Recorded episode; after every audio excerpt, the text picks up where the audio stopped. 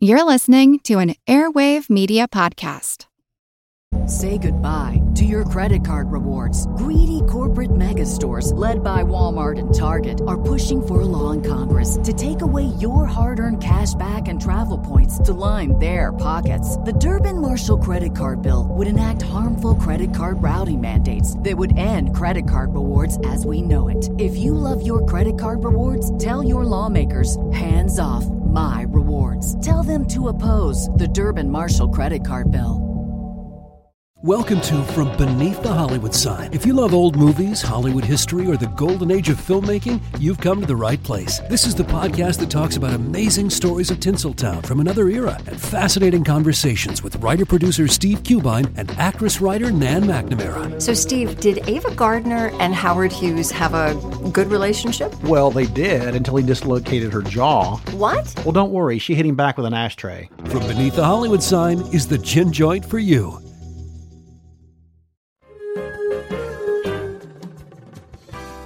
Welcome to our couch. Take a seat.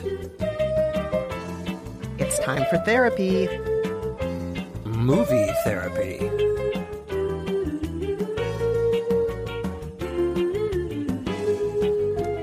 I am Rafer Guzman, metaphysician to the stars. And I'm Kristen Meinzer, PhD of Dream Interpretation. Quick note we are not actually either of those things we just mentioned. I am, of course, the film critic for Newsday, and Kristen is a culture critic, but together we also moonlight as movie therapists. Isn't that right, Kristen? And TV therapists. We do both. Uh, that's double I duty. beg your pardon. I beg your pardon. How could I forget? All right. We've got some letters. Let's get to our first one. Kristen, you want to read this one? Yes, we have Emily. no, an Emily, another Emily. Yes, our in house pseudonym. I still don't know how that happened. Do you think all the people who wrote in in the early days of the show were really named Emily? Well, now it's just a self sustaining joke. We may have to we may have to put a moratorium on the Emily at some point. But not not yet. Not yet. Let's keep No. going with it for now. I still think it's pretty funny. All right. Well, Emily says Dear Rafer and Kristen, overall, my wife and I have a great relationship. We've been together over 25 years, and we have two mostly grown kids one at home because of the pandemic, and one who's out of the house. We've worked really hard during these months of lockdown to make sure we're still having fun together, and mostly, we're doing pretty well. However, like all couples, we argue sometimes. Occasionally, these are new disagreements like where's the best place to keep the basket of face masks and hand sanitizer.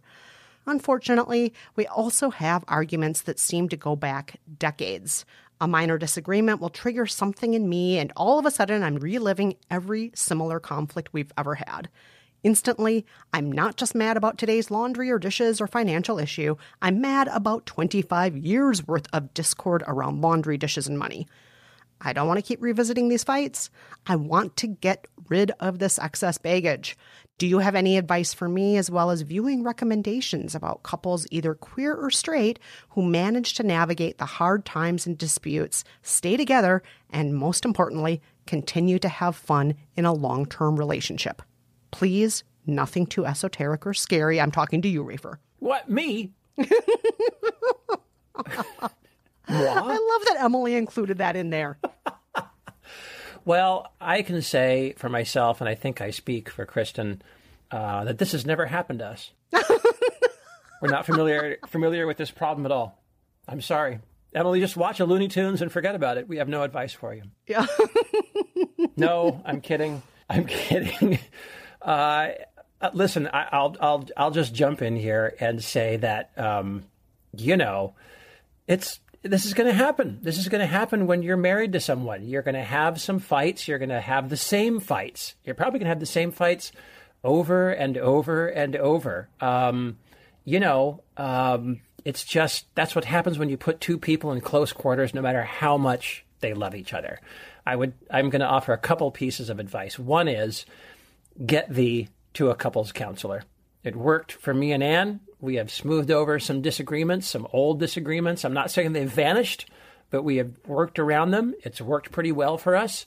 Um, and the other thing I would say, and I'm just sort of gleaning this from your letter, Emily, when you're talking about this very common thing, I think, where something sort of triggers you, and you're not just mad about today's problem, you're mad about the last 20 years of that Same problem. Um, my suggestion would be to be direct. Be direct. Discuss today's problem. Discuss today's problem today and don't sit on it, not even for 24 hours. Somebody, it might have been that couples counselor that we went to, I can't quite remember, but somebody gave us the advice. I think it's kind of common advice that's floating around out there, which is, you know, after 24 hours, it's in the past. You can't talk about it. Don't bring it up. Mm. So you got to bring it up now if you're going to bring it up. Do it. Don't sit on it. Do it now. Um, that's my little bit of advice. Kristen, what do you say? I think that's all great advice, Rafer. I would also just add a couple of other things.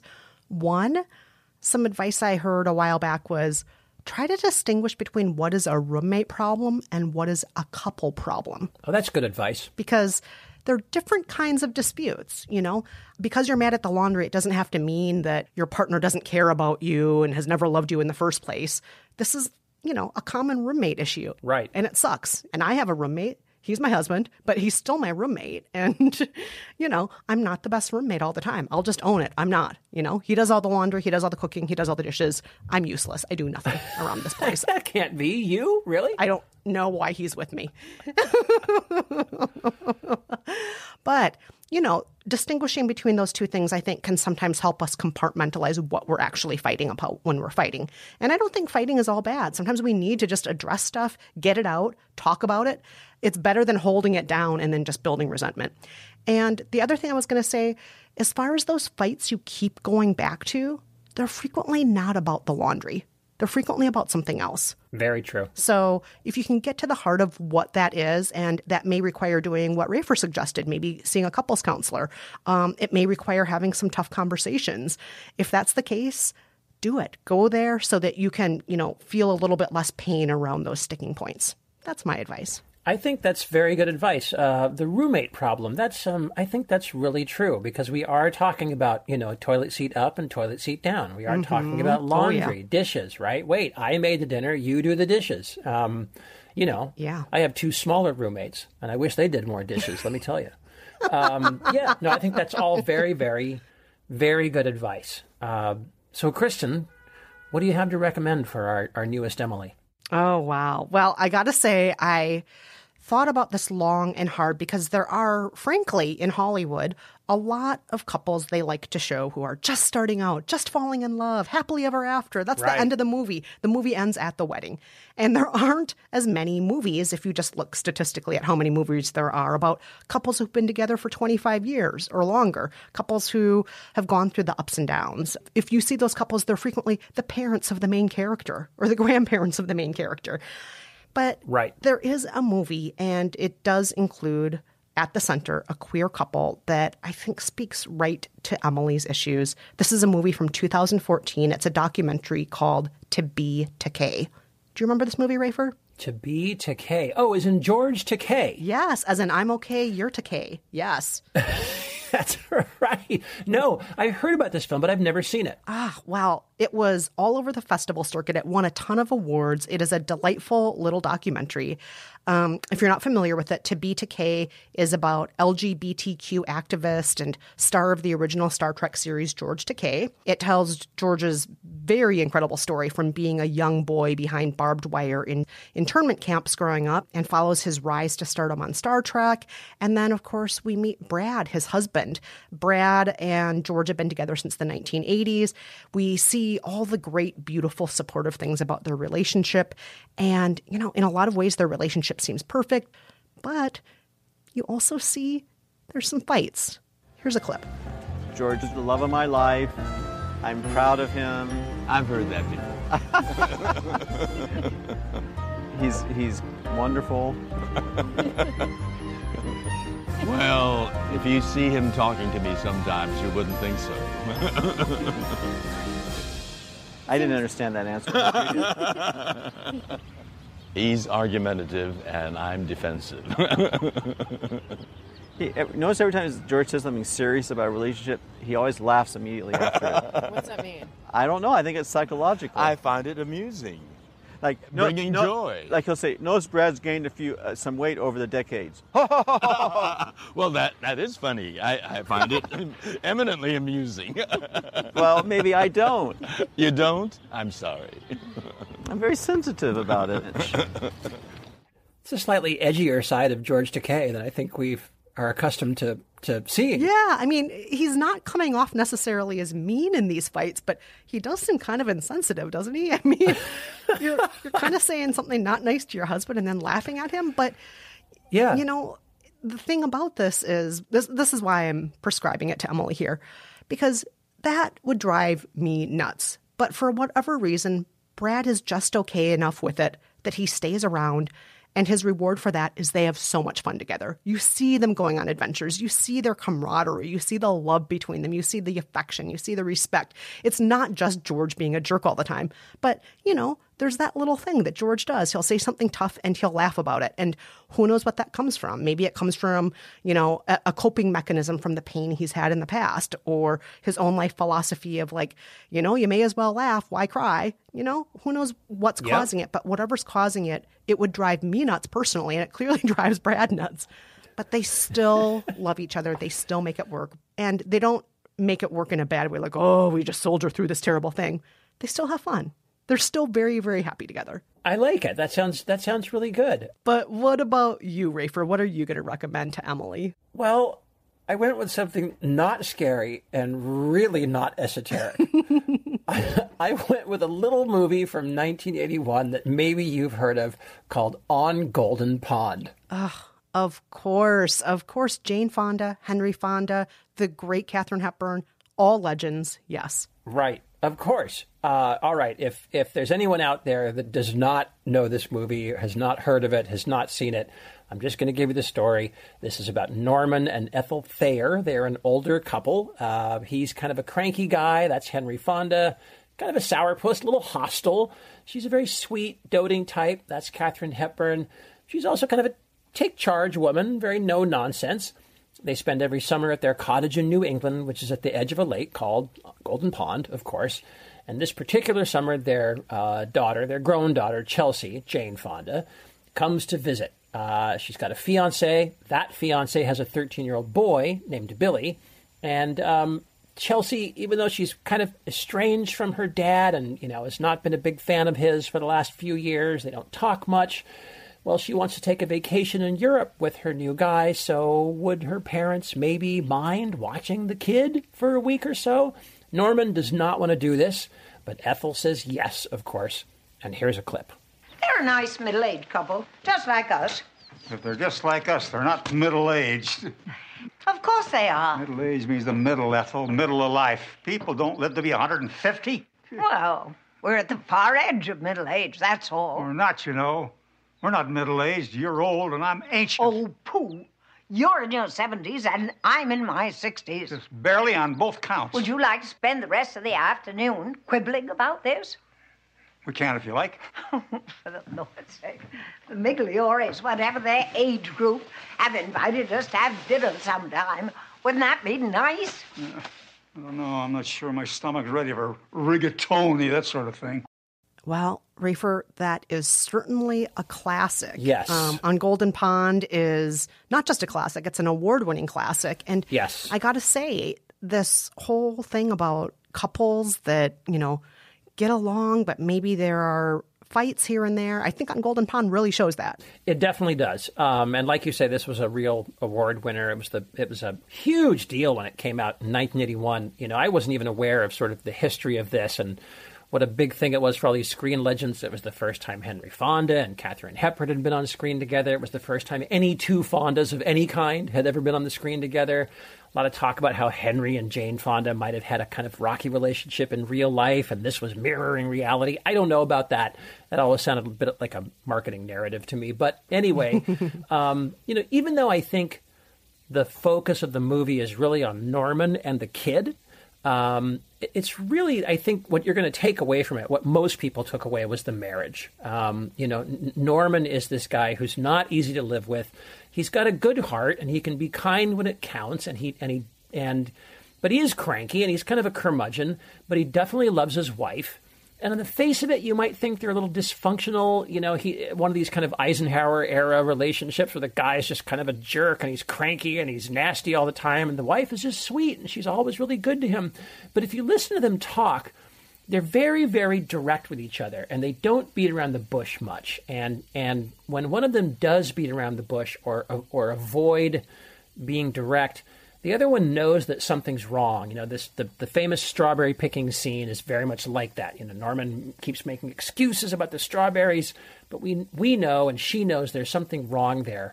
Um, and it's a really great portrait of a marriage that has been around for many many years and survived. Um, you know, and they just I, I have to say, even though this movie is extremely corny, it is shot in a golden haze, the entire thing.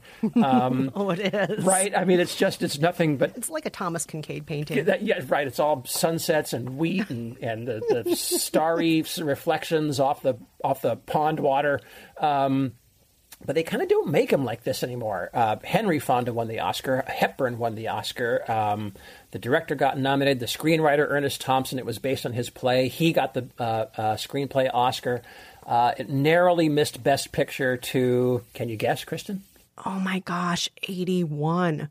Is that when the Muppet movie came out?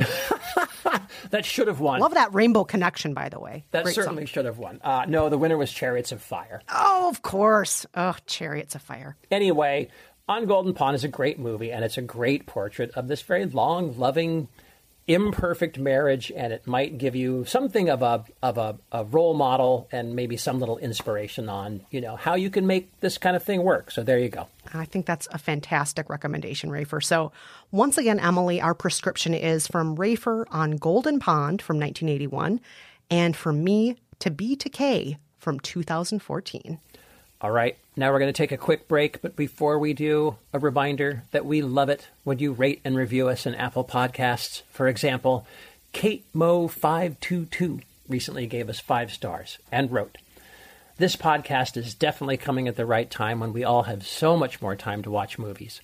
I've watched many of their suggestions and enjoyed them. Also, the idea behind it that the right movie can change your outlook or boost your mood is really helpful at a time like this. Thank you very much. I love that. I love that review. By the way, Kate Mo, is this really Kate Moss? Do you think it's Kate Moss, Rafer? Kate M O five two two. I don't know. That's her waist size in millimeters. Maybe I don't know. I don't know. That's just a little joke. We don't know if that's you, Kate Moss. Well, whoever you are, Kate Mo five two two. We really appreciate it. All right. When we're back, we'll tackle a letter from someone who feels that her life is up in the air.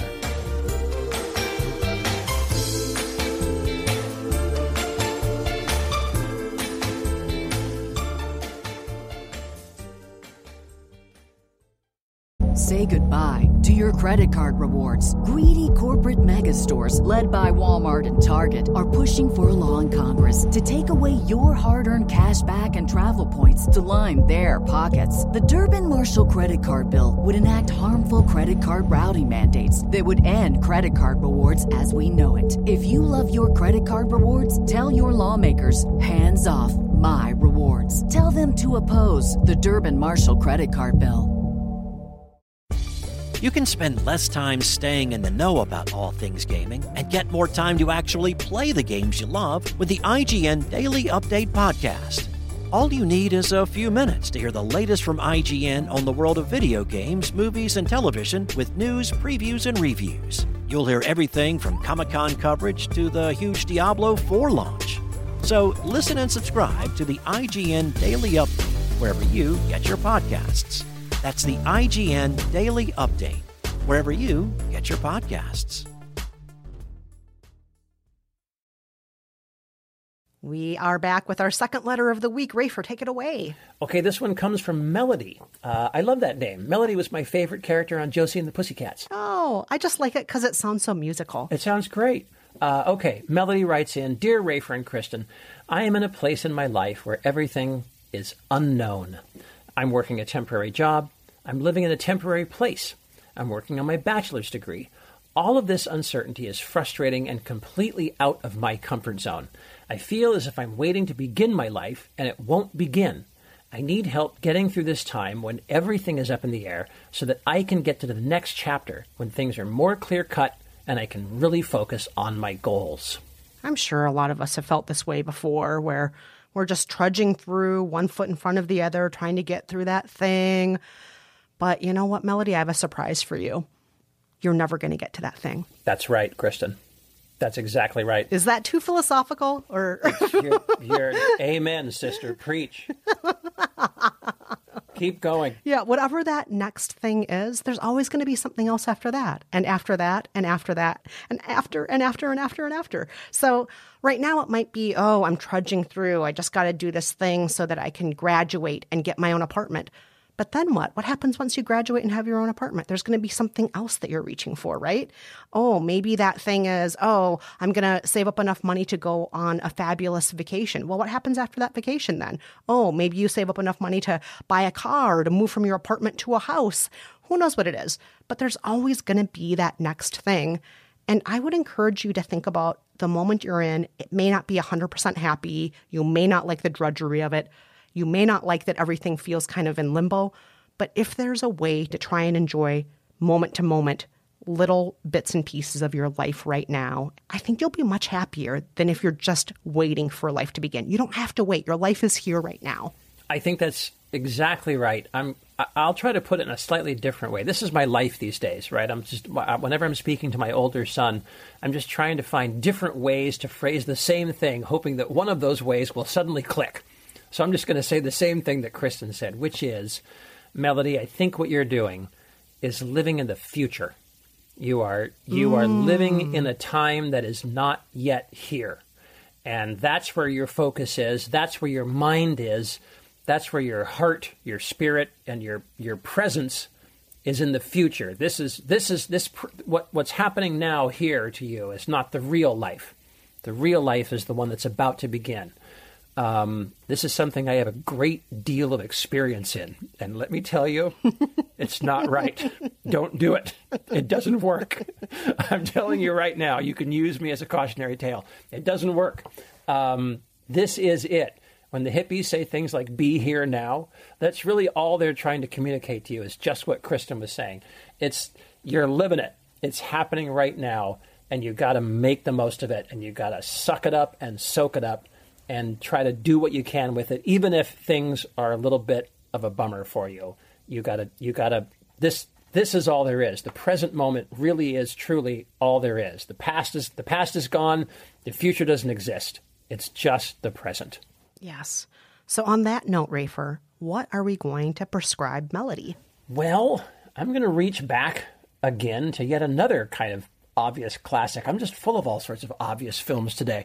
Um, I'm going to go back to 1973, and I'm going to recommend to Melody American Graffiti by George Lucas. George Lucas. I think I've heard of him before. You've heard of George Lucas? he made that movie where they go out into space.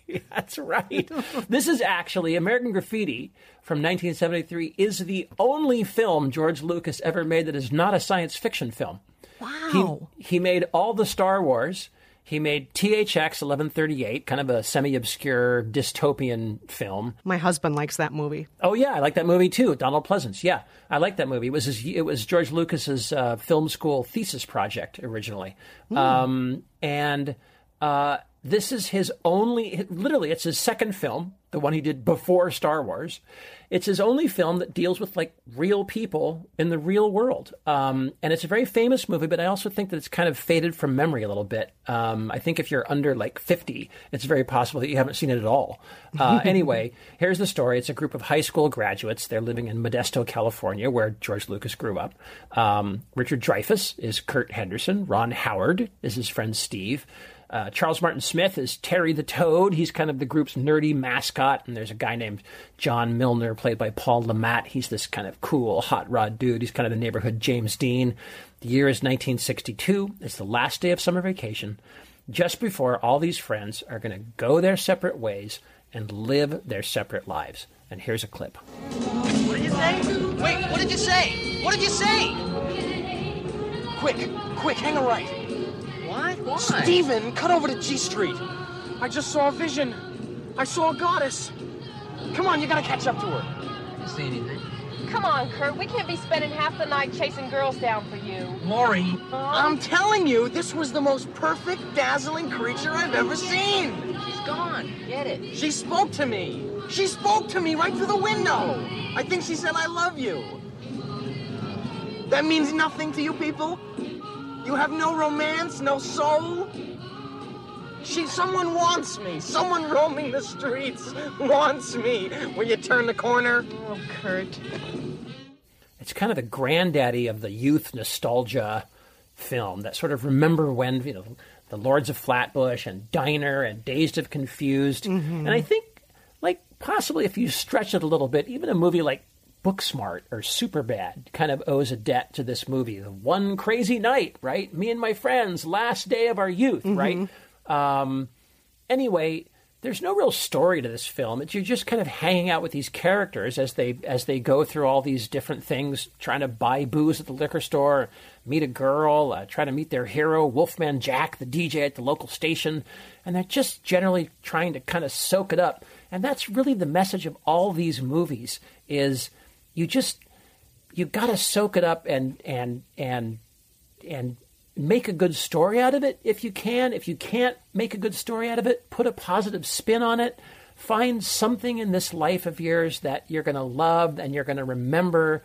Um, and I guess, I guess the thing is just like don't don't wish it away. And the reason you shouldn't wish it away is because it'll work. You will wish it away. It will be gone. And then that was it. Then that portion of your life is just gone.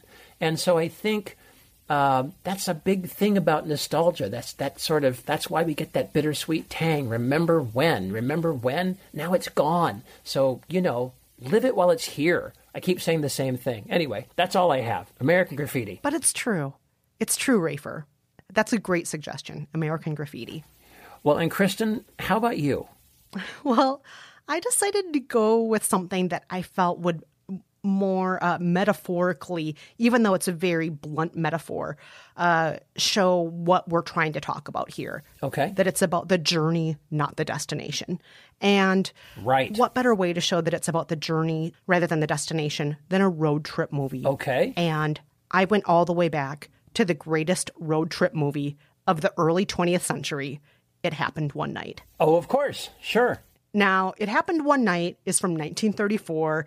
Uh, You've seen it, right, Rafer? Of course. Clark Gable, Claudette Colbert, the handcuff scene, of course. Oh, yes. All of it. All of it. Now, this is a movie that I have to note is pre code. So, Mm-hmm.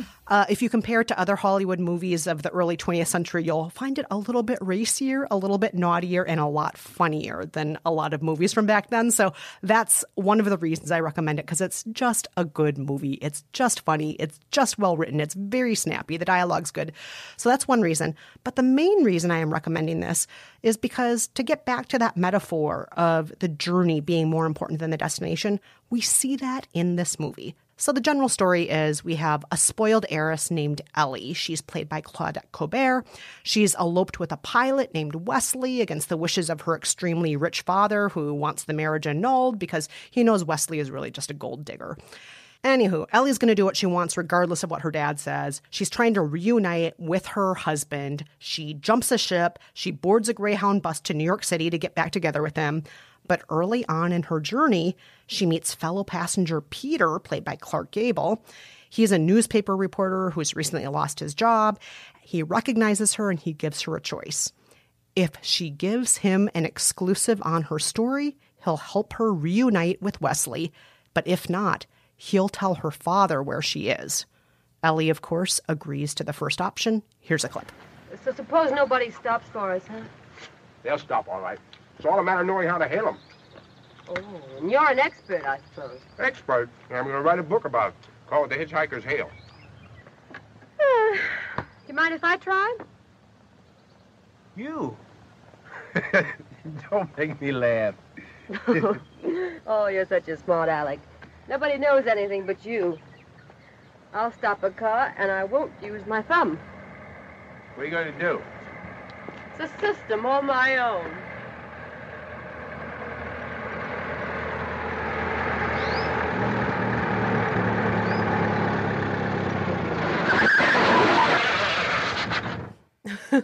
That, of course, is the very famous scene when Claudette Colbert lifts up her skirt, shows off her killer gams, and proves once and for all that an heiress makes for a better hitchhiker than a newspaper man. Gee, I'd forgotten he was a reporter. Oh, yeah.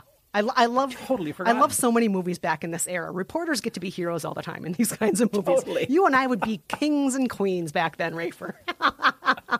I would wear the hat too. I'd wear it proudly. Oh yeah, definitely, definitely. Now, this movie, like I said, it might be telling the story a little bit too bluntly, but it really is about the journey. Who gives a damn if she ever gets reunited with Wesley? It doesn't matter. Wesley is this imaginary thing that she is looking to that is going to be the beacon of hope, the perfect happy ending, the happily ever after. But is it really? And if she gets together with Wesley, what happens after the happily ever after? It doesn't actually even matter because what we're focusing on is the journey, the journey that she doesn't want to be on. Right. The Greyhound buses, the shabby hotel rooms, the hundreds of hours of the open road. She doesn't want to be on that journey. She just wants to get it done with. But the greatest things happen to her while she's on that journey. And I think that when it comes to your own journey, Melody, you may find that what's in front of you may also, you know, that open road in front of you, that mundanity, whatever it is you're facing, it may look like you don't want to do it but there may be magic there for you too, just like there is for Ellie in It Happened One Night. I totally agree. I think that's I think that's a great observation. Uh, it's a it's a great observation about the road movie in general, right? The sure thing. Oh, and, yeah. and and Midnight Run and the Silver Streak. And even Vacation. Sure. Yeah, who cares about Wally World? right? There's always there's always that moment where you realize that your eyes have been focused sort of on the, the horizon where the road narrows and sort of meets the triangle, but what's really happening is what is what's happening right now. That's great. I love that. I love that, Kristen. oh, good. I'm glad you approve. It, it was um, not quite as much on point as your movie, but um, I, I think they're both good picks. So, once again, those are from Rafer, American Graffiti, and from me, It Happened One Night. All right, we're going to take one more quick break, but before we do, do you need some movie therapy? Visit our website, raferandkristen.com, fill out the contact form. You don't have to use your real name. Pretty much nobody does, I think. No, no, we have so many Emilys, and we don't even know if Melody's real name is Melody. also, if you haven't already, join the conversation on our Facebook community. That's facebook.com slash groups slash Rafer and Kristen. When we're back, we'll have our What Should I Watch Next letter of the week.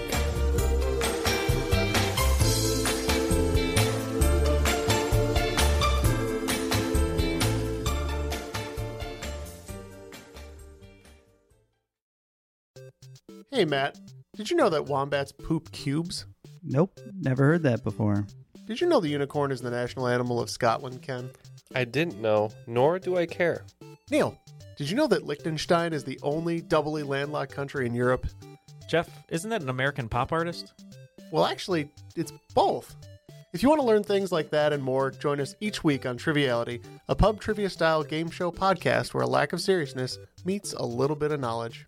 Listen in each week to answer general knowledge trivia alongside exciting guests from around the world. And we're here too. Join us every Tuesday for new hour long episodes of Triviality, plus tons of extra theme content on everything from The Office and Lord of the Rings to science and geography. And sometimes we even do sports. Find us on all your preferred podcast apps and take part in the fun of playing bar trivia without the need to wear pants. Real mature, Jeff.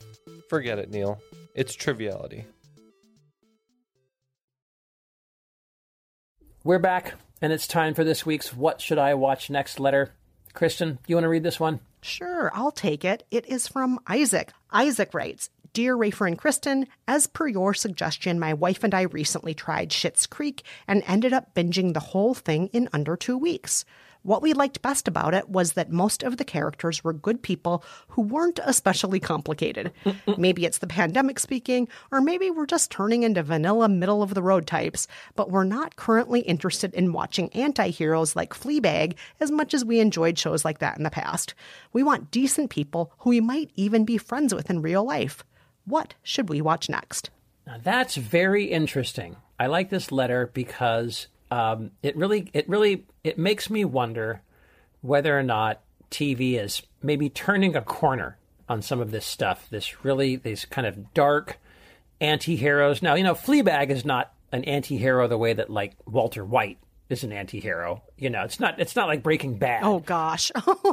but you know these kind of yeah, or The Sopranos, or oh my gosh, there were so right. many There's of been them. so many of them, and maybe this is just maybe this is just sort of uh, going to be like that's just going to be a, a, a, common strain of TV programming. It'll just last forever.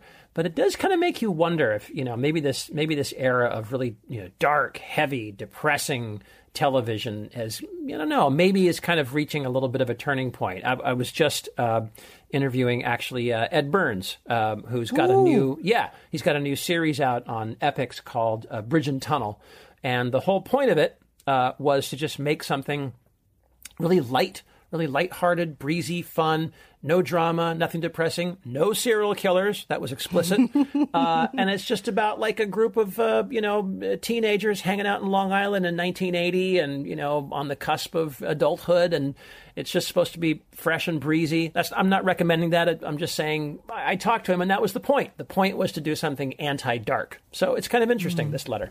So you feel like this might be a trend that we might be thirsty for now? I don't know. I mean, it you know, it might just be that this is, you know, it's it that might be not the right way of putting it. It might be like um, you know, like punk, you know, punk punk or heavy metal. It's it's like they they came and they just sort of stayed. Do you know what I mean? There, there was a, they were the trend that never went away. Well, I mean, I guess all of rock and roll has now gone away, but you know what I'm saying.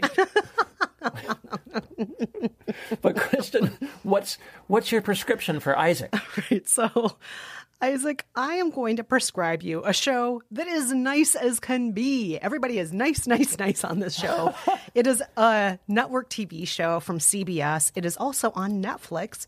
It is called The Unicorn. Oh, Rafer, yeah. have you heard of The Unicorn? I, it's with uh, Walton Goggins, right? Yes, Rafer, it is. And before the show, I didn't even know his name. I just thought he was that guy on those car commercials or that insurance ad or whatever it was. Oh, He's great. Listen, I know I'm doing I'm doing a lot of name dropping about about this right now, but I interviewed him as well just before he did this uh, this show. He's a he's a he's a great uh, he's a great character actor. Been around for a long time. A lot of fun. Yeah, no, he's great. Wow. So, you know, like I said, I only really knew him from TV ads. Right. And I gotta say, I wasn't really excited to watch this show. I just thought, oh, great. Another, you know, middle aged straight white guy who gets to be the hero and date whoever he wants to and be seen as something special. And I'm just like, oh, God, haven't we had this show done a million times our whole lives? But one night, my husband just on a whim turned it on. And you know what, Rafer? I loved it. No kidding. I loved how vanilla the show was. It is so vanilla and it's so good. So Really? Yes. So here's here's the story. On the unicorn, Wade is the main character. He's a single father trying to find, you know, balance in life after his wife dies. His friends encourage him to re-enter the dating scene, join a widowers group, and take chances in life. But Wade is very much out of practice. He's terrible at all of these things. He stumbles along the way, and throughout he's also trying to be a good father to his kids. Here's a clip. Unhand that man's credit card. Uh, your wingmen have arrived. Oh, what are you guys doing here? Huh? Oh, I'm so happy that you came. Oh, wow. Man, we may be happily married, man, but that doesn't mean we can't enjoy hooking a brother. Uh-oh. Yeah, man, we're gonna give you a night you'll never forget. You're gonna leave this place with, conservatively speaking now, 20 phone numbers. Uh, I don't know that there are that many women in this bar, but I appreciate the attitude. Yeah, watch this. All right, I'll give it a shot. How about this? Hey! Oh, that was just way too loud. I'm sorry. I'm sorry. That was way too loud. No, buddy, it's okay. No, you just gave it your best shot. I did. Yeah. I did. Yeah. Now, my impression when I, I saw this, you know, the, the, the, the unicorn refers to the fact that he's sort of the ultimate catch that doesn't exist, right? Nice guy, dad, kids, right? Oh my gosh. Yeah, and that's another reason I didn't want to watch it. I'm like, oh, great. You know, just like we're going to turn this mediocre guy into a hero as if, like, he's that special. I would have, I know I get you. I hear what you're saying. I always just assumed that it would have been a little bit on the edgy side because it's sort of all about dating and stuff. But you're saying it's not. it's pretty wholesome, actually. It's, no kidding. That's interesting. Yeah, I mean, it's a really sweet show. Like, occasionally there's like a tiny bit of edge here and there, but the edge isn't any more edgy than anything you'd see on the show Modern Family. That's like about as edgy as it gets. Um, but I also have to say, like, for all of its sweetness and how vanilla it is, it's also like really funny at times, especially when Wade is hanging out with the hard drinking ladies in his widows group or when he's on some of these awkward dates because he's so bad at dating. And just huge bonus points to all the to all the actors on the show who play his best friends. There's two couples that he's best friends with, but in particular, Michaela Watkins and Rob Corddry are so funny on this show. Oh, that's great. I'm glad. I'm really glad to hear that. Um, I okay, Uh, Kristen. I'm just going to keep going. I know you're going to name drop Michaela Watkins because aren't you friends with her? I'm kind of friends with her. I'm I'm friendly with her. I'm friendly with her. She is she is the wife of an of, of my she, she is the wife of my wife's dear old friend. That's how that's how I know Michaela Watkins. She's wonderful and charming. I always root for her whenever I see her on a on a show or uh, popping up in a movie. I'm I'm always rooting for her. Um, so I'm glad to hear that. Yeah, she's so good. She's so good. Um, it doesn't matter what she does. I just I just love her. I think she's so funny. Yesterday the night, we saw her dying on Grey's Anatomy, and we texted our friend, said, "Hey, we're watching your wife die on Grey's Anatomy." That was fun. Um, anyway, okay, let's see if I can stop. Let's see if I can stop the celebrity name dropping. I'm sorry, Kristen. This is unlike me. I don't want you to. This is hilarious, Rafer. You're just like Tahani on The Good Place. I don't even know if Yeah, you know that TV right, show. Of course, that's right. Oh, it's just like that one time I set up Ruth Bader Ginsburg with Brad Pitt. Oh my God.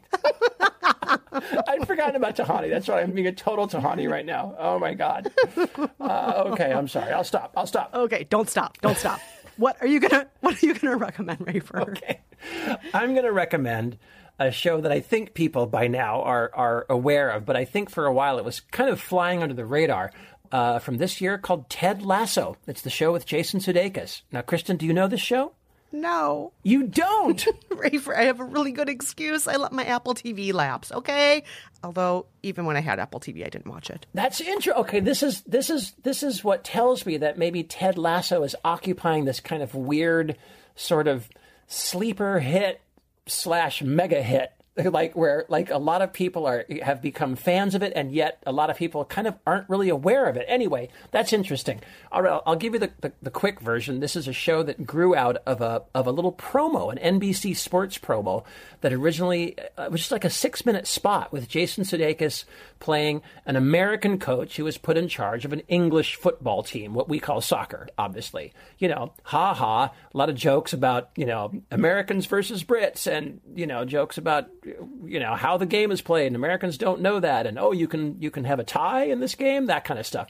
Um, well, it was it was popular enough, or at least it struck some kind of chord enough that they turned it into an entire series. And so now Jason Sudeikis plays this guy, Ted Lasso. He's a college football coach from Kansas, and he's been put in charge of the fictional AFC Richmond team, one of these once great, now awful teams, uh, owned by Rebecca Welton. She's an extremely rich businesswoman, and if you're wondering why she would put an American ignoramus in charge of her team, it's because her husband Rupert cheated on her. They are now divorced. She got the team and she wants to destroy the team because it's the only thing that Rupert ever loved. And so she hires this seeming idiot named Ted Lasso. Here's a clip.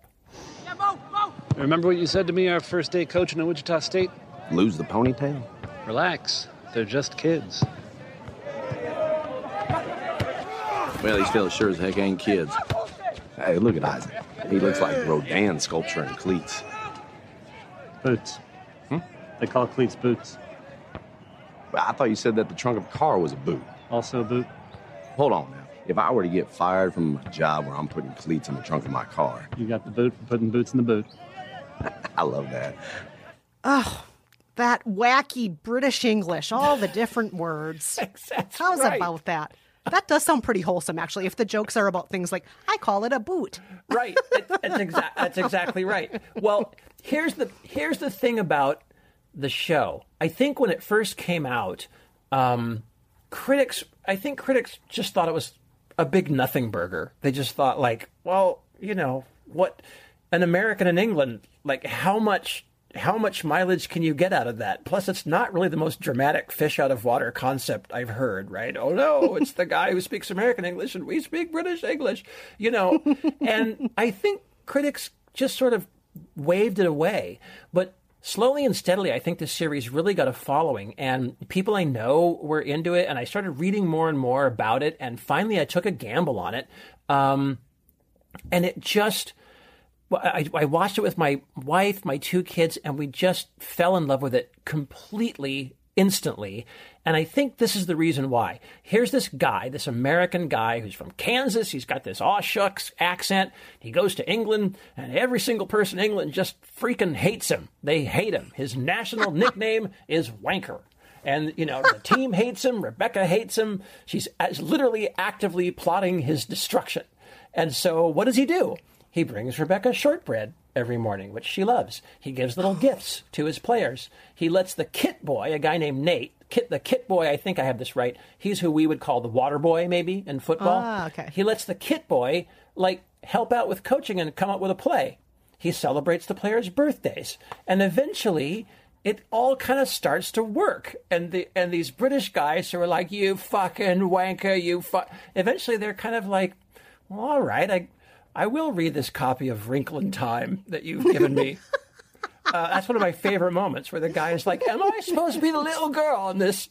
Um, it's really funny, you know. Someone insults you, you try to win them over. As two people are fighting, you don't pick sides. You try to broker a little peace and get them to come together. And I know it sounds corny, and I know it has almost like a Bible study ring to it, but Jason Sudeikis is so sharp and funny and likable. He's got just a little bit of an edge that makes you realize that he's not just a drip. He's got a plan. He's smart, and he's gonna.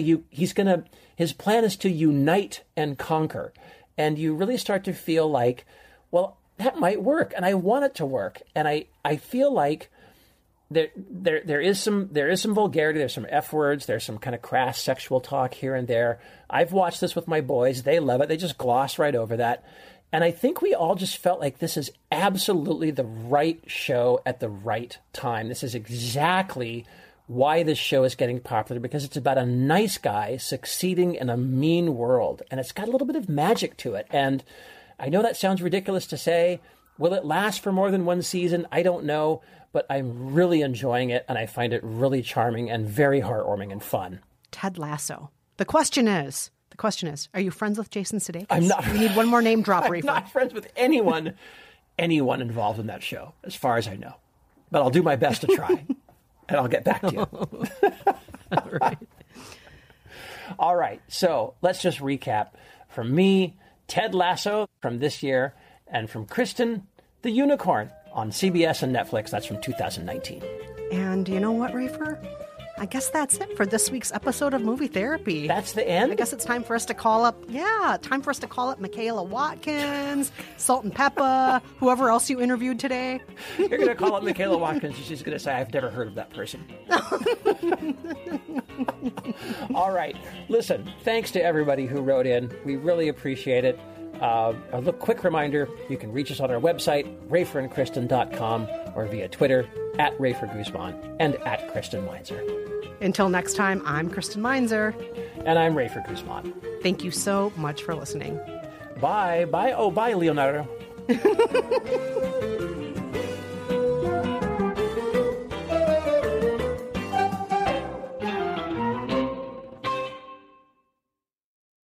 Say goodbye to your credit card rewards. Greedy corporate mega stores, led by Walmart and Target, are pushing for a law in Congress to take away your hard earned cash back and travel points to line their pockets. The Durbin Marshall credit card bill would enact harmful credit card routing mandates that would end credit card rewards as we know it. If you love your credit card rewards, tell your lawmakers hands off my rewards. Tell them to oppose the Durbin Marshall credit card bill.